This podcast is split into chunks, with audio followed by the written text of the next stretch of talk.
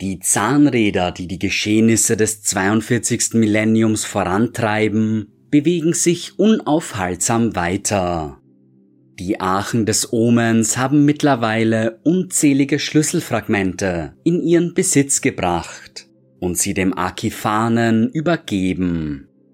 Doch genau wie ein Schmied das richtige Werkzeug benötigt, um seiner Arbeit nachgehen zu können, so benötigt auch Vashtorr drei Kernmechanismen, um den geheimnisvollen Schlüssel vollenden zu können. Zwei dieser drei Mechanismen befinden sich bereits in seinem Besitz, doch der dritte liegt gut verborgen in einer schwer bewachten Festung. Vashtorr muss all seine Kräfte sammeln, um an den dritten Mechanismus zu gelangen. Nicht weniger als sein Aufstieg zu einem echten Chaosgott steht auf dem Spiel. Auch wenn der Halbgott, der Erfinder und Wissenschaftler, noch nicht so mächtig ist wie die großen Vier, so verfügt er dennoch über zahllose Agenten, die in den Weiten des Alls seine Befehle ausführen. Die wichtigste Aufgabe dieser kleinen Zahnräder ist es, zu beobachten, zu lernen und an Informationen zu gelangen. Die Fragmente, nach denen Vashtorr und Abaddon suchen, sind über die gesamte Galaxie hinweg verstreut und keines von ihnen gleicht dem nächsten. Der Arkifane hat nicht genügend Zeit, um selbst das All nach ihnen abzusuchen, also verlässt er sich auf die Berichte seiner willigen Diener. Es war einer dieser Berichte, der Vashtorr aus dem Immaterium steigen ließ, um sich im Realraum zu manifestieren. Der Arkifane spürte, wie sich Zeit und Raum um ihn herum zu verändern begann, als seine Essenz in eine materielle Form gepresst wurde. Das Gewebe der Realität öffnete sich vor ihm, und Vashtorr trat in eine Kaskade aus wild tanzenden Blitzen. Es dauerte nur den Bruchteil einer Sekunde, bis sich seine Sinne an den Realraum gewöhnt hatten, und er erlaubte es sich, einen Blick auf seine Umgebung zu werfen. Vashtorr fand sich auf einer Raumstation wieder, die dem Adeptus Mechanicus und der Inquisition als Forschungsstation diente. Die Tech-Priester, die sich vor ihm auf den Boden warfen, stießen hastige Gebete in Binärcode aus. Sie dachten, einen Avatar des Omnisaias beschworen zu haben, doch in Wirklichkeit hatten sie ihren Untergang zu sich geholt. Vashtorr übernahm die Kontrolle über die Implantate der Tech-Priester und verwandelte sie langsam in abscheuliche Fleischmetallausgeburten. Mit einem Schlag seines Hammers streckte Vashtorr seine geistigen Fühler aus und bemerkte eine Gruppe der Deathwatch, die kurz davor war, sich zu seiner Position zu teleportieren. Nur einen Sekundenbruchteil später materialisierten sich die Xenos-Jäger neben ihm. Ihre Schulterpanzer zeugten von den ehrenhaften Legionen, denen sie entsprungen waren, und ihre mächtigen Waffen hätten niedere Lebewesen in Angst und Terror versetzt. Doch Vashtorr kannte das Geheimnis dieses speziellen Deathwatch-Kill-Teams. Ihr Anführer wandte sich an den Arkifanen, schlug mit seiner gepanzerten Faust gegen seine Brustplatte und stieß einen unheilvollen Gruß aus. Hydra Dominatus. Vashtorr ließ die Krieger der Alpha-Legion in Stellung gehen, während er selbst sich seinen Weg tiefer in die Station bahnte. Er entfesselte seine Fleischmetallkrieger auf die Verteidiger der Station, die dem Ansturm kaum standhalten konnten. Das blutige Gemetzel um ihn herum ignorierend, schritt Vashtorr voran, öffnete Portale um Dämonen in den Realraum zu locken und korrumpierte die technischen Anlagen der Verteidiger.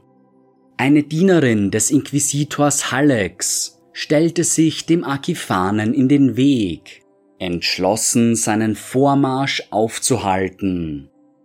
Doch Vashtorr hielt sich nicht lange mit der Sterblichen auf, stieß sie in eine Gruppe wartender Seuchenwandler und setzte seinen Weg fort. Schließlich erreichte er endlich sein Ziel, eine kleine Kammer, in der eine Tech-Priesterin mit einer Reihe von Rechenmaschinen verbunden war. Die Dienerin des Omnisaias trotzte dem Arkifanen, entschlossen, all ihre Geheimnisse mit ins Grab zu nehmen. Doch da offenbarte Vashtorr, dass er nicht ihretwegen gekommen war.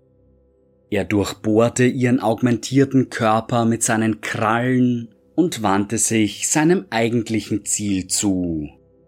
Sein Blick fiel auf die Rechenmaschinen der Station, denen ein dunkles Geheimnis innewohnte. Eine echte künstliche Intelligenz hatte sich in den Systemen eingenistet, ungesehen von den Tech-Priestern und sogar der Inquisition. Vashtorr war gekommen, um ihr ein Geschäft vorzuschlagen. Er würde der Intelligenz einen Körper geben, Freiheit und einen Sinn. Im Gegenzug wollte der Arkifane nur eine einfache Information, den gegenwärtigen Aufenthaltsort des Felsens, Ordensfestung der Dark Angels. Anderswo sah sich der Planet Marven's Reach mit einer tödlichen Gefahr konfrontiert. Die Chaosritter des verderbten Haus Korvax waren über die Welt hergefallen und die Administration verfügte nicht über genug Soldaten, um sie abzuwehren. Notsignale und verzweifelte Hilferufe blieben unbeantwortet.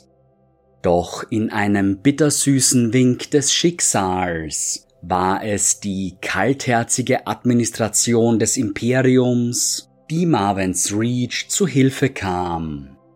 Seit seiner ersten Besiedlung hatte der Planet verlässlich seinen imperialen Zehnt bezahlt. Regimenter für die imperiale Garde wurden bereitgestellt und Gefangene, untrainierte Psioniker wurden den schwarzen Schiffen übergeben.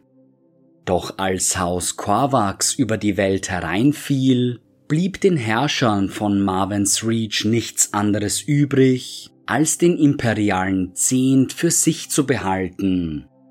Notrufe aus den finsteren Bereichen der Galaxie waren eine Sache, doch ausbleibende Zahlungen konnten nicht geduldet werden. So kam es, dass die Gefahr, in der sich Marven's Reach befand, endlich aufgedeckt wurde und eine Einsatzgruppe der Indomitus-Flotte Primus wurde entsandt, um sich der Sache anzunehmen. Kein geringerer als der oberste Skriptor Varro Tigurius der Ultramarines führte Einsatzgruppe zwölf in die Schlacht. Unter seinem Kommando waren nicht nur Teile der Ultramarines, sondern auch Truppen der Nova Marines und eine beachtliche Streitmacht der imperialen Garde. Darüber hinaus hatte sich das imperiale Ritterhaus Raven der Kampagne angeschlossen, verband sie doch eine düstere Geschichte mit Haus Korvax. Kolossi, die Heimatwelt von Haus Raven, war von dem ersten Dämonenprinzen Be'lakor gestohlen und in den Warp verfrachtet worden. Als wäre diese Schmach nicht schon genug, so hatte Haus Raven erfahren, dass Korvax aus den Überresten ihres eigenen Hauses entstanden war. Be'lakor hatte sich der Kriegsmaschinen und der Piloten Kolossis bemächtigt und sie unter seinem eigenen Banner in die Schlacht geführt. Haus Raven war entschlossen, Haus Korvax bis ans Ende der Galaxie zu jagen, um diese Schande ein für allemal zu tilgen. Als Einsatzgruppe zwölf Marven's Reach erreichte, mussten sie schnell feststellen, dass sie es mit keinem gewöhnlichen Feind zu tun hatten. Die Angreifer schienen aus den Schatten der Welt zu kommen, unbemerkt und trotz größter Sicherheitsmaßnahmen. Auch wenn Einsatzgruppe zwölf bestens vorbereitet war, so sollte die Kampagne dennoch weitaus schwieriger werden als zunächst angenommen. Gleichzeitig beobachteten geduldige Jäger die Ereignisse auf Marven's Reach. Das Dark Angels Schiff Implacable Justice wagte sich so nahe an den Planeten heran, wie nur möglich, ohne die Aufmerksamkeit der anderen Astartes auf sich zu ziehen.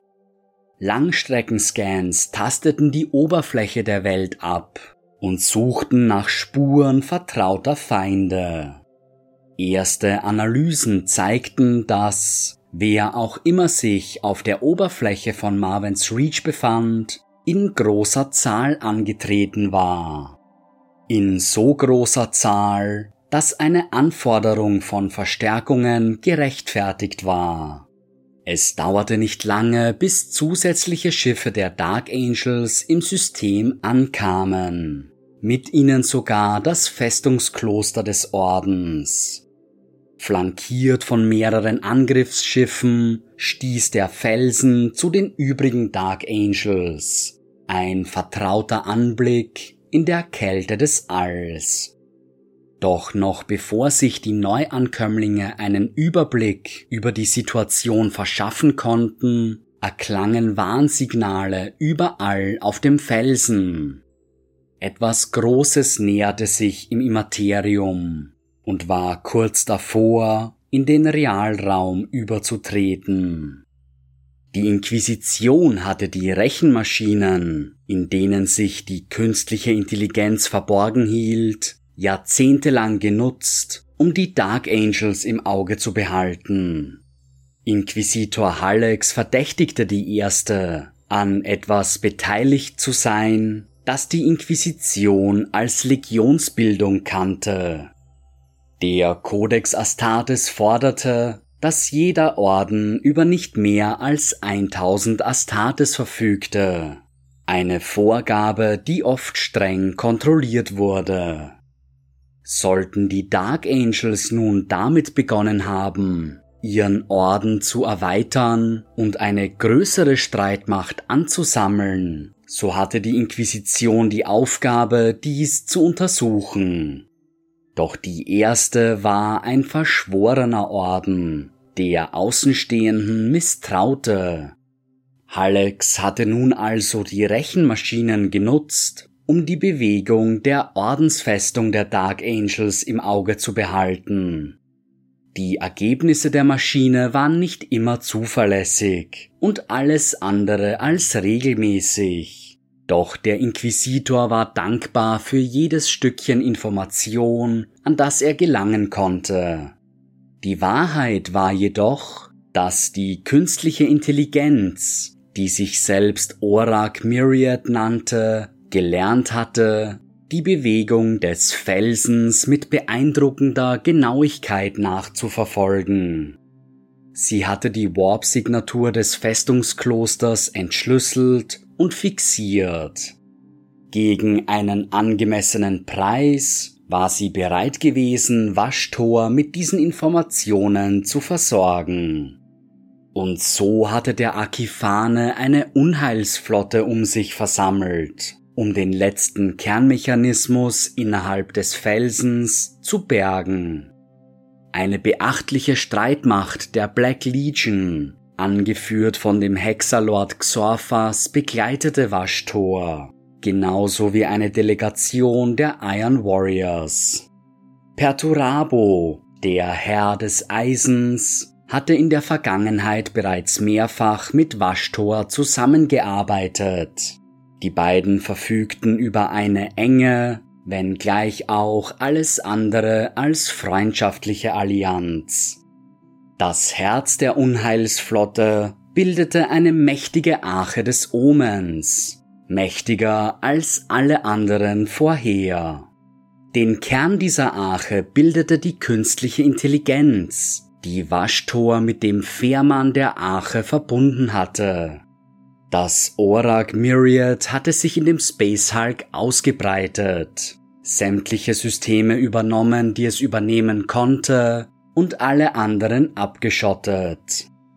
Mächtige Waffensysteme waren in die Arche eingearbeitet worden, die nun auf den Namen Orak Unleashed hörte. Mit zahlreichen Schiffen der Iron Warriors und Black Legion an ihrer Seite stieß die Arche nun also aus dem Warp, gefährlich nahe am Felsen. Der Überraschungsangriff traf die Dark Angels mit voller Wucht, deren Schiffe kaum genug Zeit hatten, in eine Verteidigungsposition zu gehen. Befehle wurden durch die Vox-Transmitter weitergeleitet und hastige Verteidigungspläne geschmiedet. Das Kommando über die Dark Angels Flotte wurde an den erfahrenen Großmeister des Ravenwing übergeben, Samael, der sich gerade an Bord der Implacable Justice befand. Ezekiel, Großmeister der Skriptoren, ließ derweilen die Antriebssysteme des Felsens auf maximale Leistung beschleunigen. Wenn sie in der Lage wären, Einsatzgruppe zwölf zu erreichen, könnten sie vielleicht gemeinsam den Angriff des Arkifanen überstehen. Ordensmeister Azrael war derweilen mit einer problematischen Entscheidung konfrontiert. Er hatte erst vor kurzem das Rubicon Primaris überschritten und hätte dabei beinahe zweimal sein Leben gelassen. Nun befand er sich in der Obhut der Apothekari, denn sein Körper hatte sich noch nicht vollständig von dem schweren Eingriff erholen können. Azrael hatte das Kommando über den Felsen an Ezekiel und Großmeister Belial des Deathwing übergeben. Doch nun, als Vashtorrs Unheilsflotte aus dem Warp brach, war Azrael klar, dass seine Zeit der Erholung vorüber war. Er erhob sich von seiner Bahre, ließ sich seine Rüstung anlegen und schritt in den Kampf. Die Legionäre der Black Legion und Iron Warriors waren mittlerweile zu gnadenlosen Enteraktionen übergegangen. Auf mehreren Schiffen der Dark Angels waren heftige Kämpfe ausgebrochen, als die Legionäre der Ersten alles gaben, um die Eindringlinge abzuwehren. Viele Schiffe fielen unter dem Ansturm der Verräter, doch ebenso vielen gelang es, sich zu behaupten. Die Dark Angels sind ein grimmiger und entschlossener Orden, und so leisteten sie erfolgreich Widerstand. Doch es war nie der Plan des Arkifanen gewesen, die Dark Angels Flotte hier und jetzt zu vernichten. Es war ausreichend, sie zu zerstreuen, um den Weg zu ihrer Ordensfestung freizumachen. Während der ersten Minuten des Angriffs hatte sich Vashtorrs Arche zurückgehalten und ihre Kräfte für den eigentlichen Kampf aufbewahrt. Nun, als der Weg zum Felsen weit offen stand, war Vashtorr bereit zuzuschlagen. Der Arkifane hatte die Orak Unleashed mit dämonischen Konstrukten ausgestattet, todbringender und zerstörerischer als alles bislang Dagewesene. In mit Runen verzierten Käfigen war es ihm gelungen, Warbrisse gefangen zu halten, die ihm nun eine unendliche Energiequelle boten. Dank ihnen konnte Vashtorr die gewaltige Waffe antreiben, die er den Auslöscher nannte. Über hunderte Jahre lang hatten fünf unterschiedliche Fabrikwelten des dunklen Mechanikums an dieser Waffe gearbeitet, angeleitet von dem Flüstern des Arkifanen. Als die Zeit reif war, ließ er sie zu sich bringen und kombinierte die Teile in seiner Arche zu einer todbringenden Waffe. Als nun die Orak Unleashed auf den Felsen zustürmte, erwachten die Warbrisse in ihrem Inneren zum Leben. Ströme dunkler Energien flossen in den Auslöscher und Vashtorr war bereit, sie auf die Ordensfestung der Dark Angels zu entfesseln.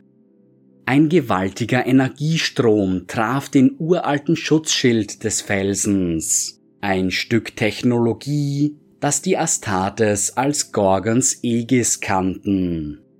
Diesen Schild zu durchbrechen war beinahe unmöglich, doch genau zu diesem Zweck war der Auslöscher erschaffen worden. Die fluktuierenden Energiesignaturen passten sich an die Frequenz des Schildes an. Und mit jedem Puls durchdrang der Auslöscher den Schild ein wenig mehr. Mit einem letzten gewaltigen Energieschwall durchbrach die Waffe schließlich die Gorgons Aegis und Explosionen tief im Felsen zerstörten ihre Steuereinheiten. Mit einem letzten Flackern brach der Schild in sich zusammen und der Weg zum Felsen war nun endgültig offen. Das plötzlich hereinbrechende Vakuum des Alls richtete gewaltige Zerstörung an, als Glasfenster zersplitterten und ganze Felsbrocken ins Nichts gerissen wurden. Die Dark Angels bereiteten sich auf eine unweigerliche Invasion vor und teilten ihre Kräfte in zwei Sektoren auf. Ein Teil sollte unter dem Kommando von Großmeister Belial den oberen Bereich der Ordensfestung sichern. Die Elite der Dark Angels sollte derweil den unteren, verborgenen Bereich des Felsens sichern. Jene geheimen Kammern, in denen die Legion ihre ältesten Relikte aufbewahrte. Diese Aufgabe konnte nur den ältesten und erfahrensten Legionären zugeteilt werden, befanden sich hier doch Gerätschaften einer völlig anderen Zeit. Der Meister der Schmiede arbeitete mittlerweile daran, die Gorgons Aegis wieder in Betrieb zu nehmen. Nie zuvor war der Schild überwunden worden, und die Geheimnisse, die hinter seiner Konstruktion standen, waren mittlerweile bereits lang vergessen. Nichtsdestotrotz war der Meister entschlossen, den Schild wieder zum Leben zu erwecken. Der Meister der Schmiede der Dark Angels war selbst unter seinesgleichen etwas Besonderes. Er hatte sich nämlich erfolgreich mit den Kernsystemen des Felsens verbunden und seinen Körper somit zu einem festen Bestandteil der Ordensfestung gemacht. Er war zwar nicht länger in der Lage, den Felsen persönlich zu verteidigen, konnte jedoch Angriffe auf die Systeme der Festung aus dem Inneren heraus bekämpfen. Der Felsen bewegte sich immer noch so schnell er konnte auf Einsatzgruppe zwölf zu, doch es war mittlerweile offensichtlich, dass sie nicht schnell genug waren. Es würde nur noch eine Frage der Zeit sein, bis sie geentert werden würden. Mit seiner Belohnung bereits in Griffweite entfesselte Vashtorr alles, was ihm zur Verfügung stand. Helldrakes schwärmten aus den Docks der Arche und Dämonen des Sin schritten auf grell schimmernden Scheiben auf den Felsen zu. Entertorpedos voller Black Legion und Iron Warriors Legionäre schossen auf die Ordensfestung zu und die Belagerung des Felsens war mittlerweile in vollem Gange. Doch eine Analyse der Situation zeigte Vashtorr, dass die Loyalisten bereits damit beschäftigt waren, die Gorgons Aegis wieder einsatzfähig zu machen. Sollte es ihnen gelingen, den Schutzschild wieder zu aktivieren, bevor Vashtorr den Kernmechanismus bergen konnte, so wäre sein Plan gescheitert. Also erhob sich der Arkifane selbst in die Lüfte und machte sich auf, um sich am Angriff zu beteiligen. Der Großteil seiner Streitmacht belagerte mittlerweile Alt-Alduruk, das zentrale Hauptquartier des Felsens. Doch hier lag nichts, was für den Arkifanen von Interesse wäre. Sein Ziel lag weit unter ihnen verborgen. Mit einer gewaltigen Dämonenstreitmacht an seiner Seite begann er sich seinen Weg in die unteren Tiefen des Felsens zu bahnen. Ordensmeister Azrael hatte derweilen einige Männer um sich gesammelt und war ebenfalls auf dem Weg zu den unteren Bereichen der Ordensfestung. Auch wenn er nicht genau wusste, worauf es die Eindringlinge abgesehen hatten, so war ihm dennoch klar, dass er sie um jeden Preis stoppen musste. Die Hallen und Korridore des Felsens waren mittlerweile erfüllt von Kampflärm und blutigen Gefechten.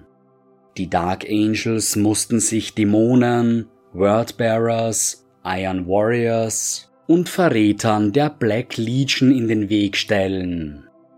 Von allen Seiten bedrängt, sahen sich Ezekiel und Lazarus gezwungen, sich zum namenlosen Tor im Galerium Exactor zurückzuziehen.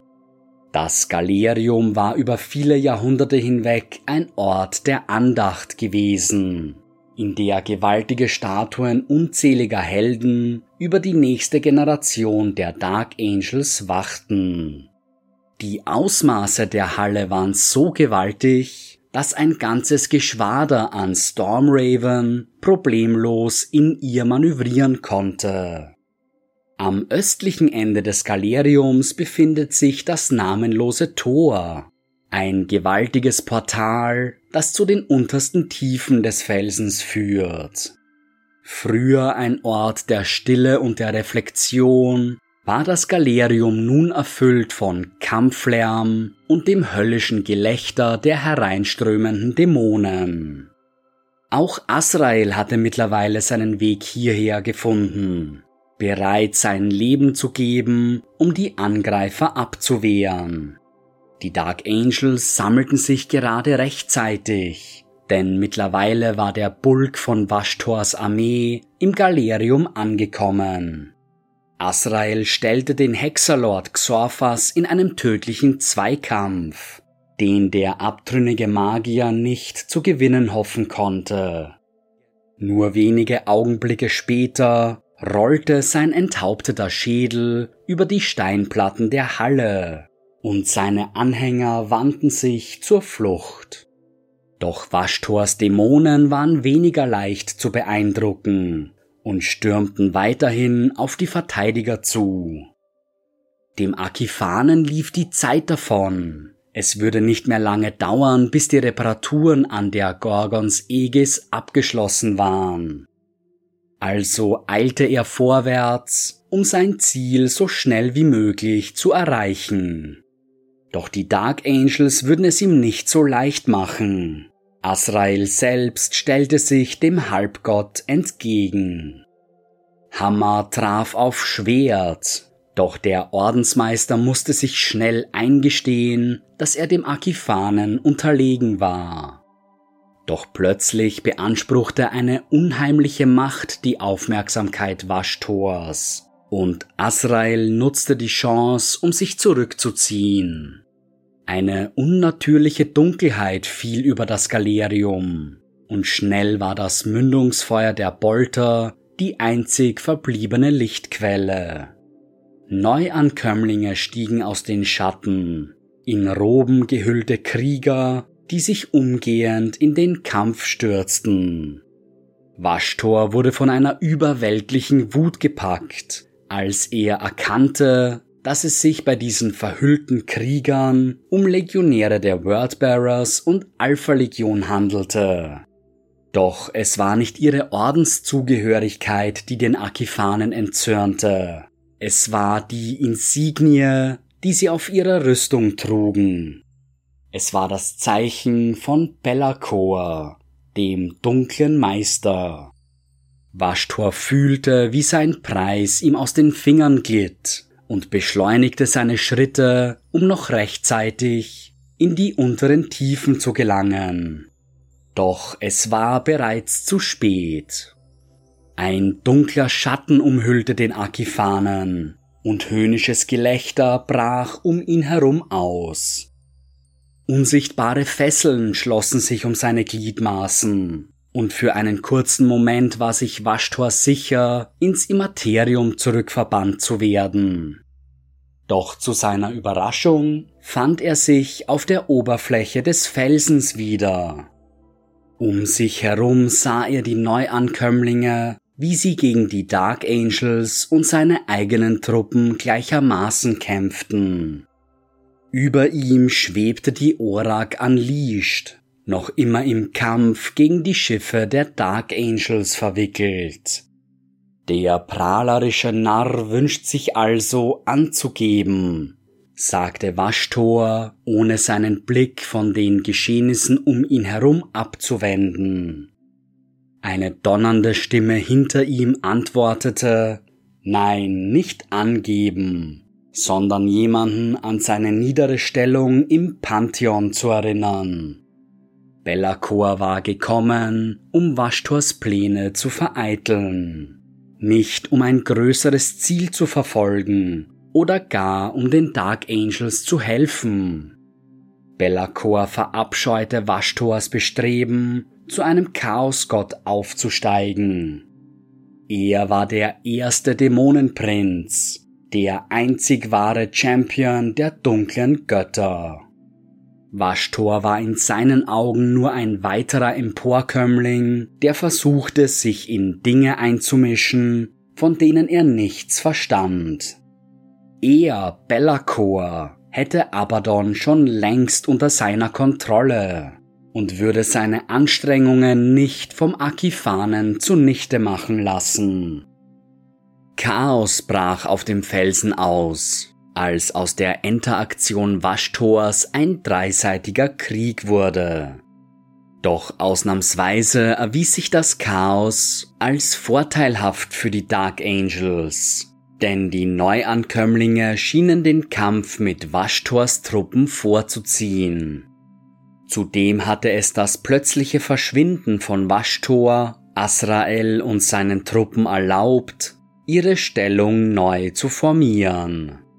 Entschlossen, Rache an den Eindringlingen zu nehmen, gingen die Dark Angels zum Gegenangriff über. Be'lakors Truppen hatten die Kämpfe auf Marven's Reach mittlerweile vollkommen eingestellt, was Einsatzgruppe dreizehn die Möglichkeit bot, auf die Hilferufe des Felsens zu reagieren. Es dauerte nicht lange, bis die ersten Stormhawks der Ultramarines und Nova Marines in der Ordensfestung der Dark Angels eintrafen und ihre Brüder im Kampf unterstützten.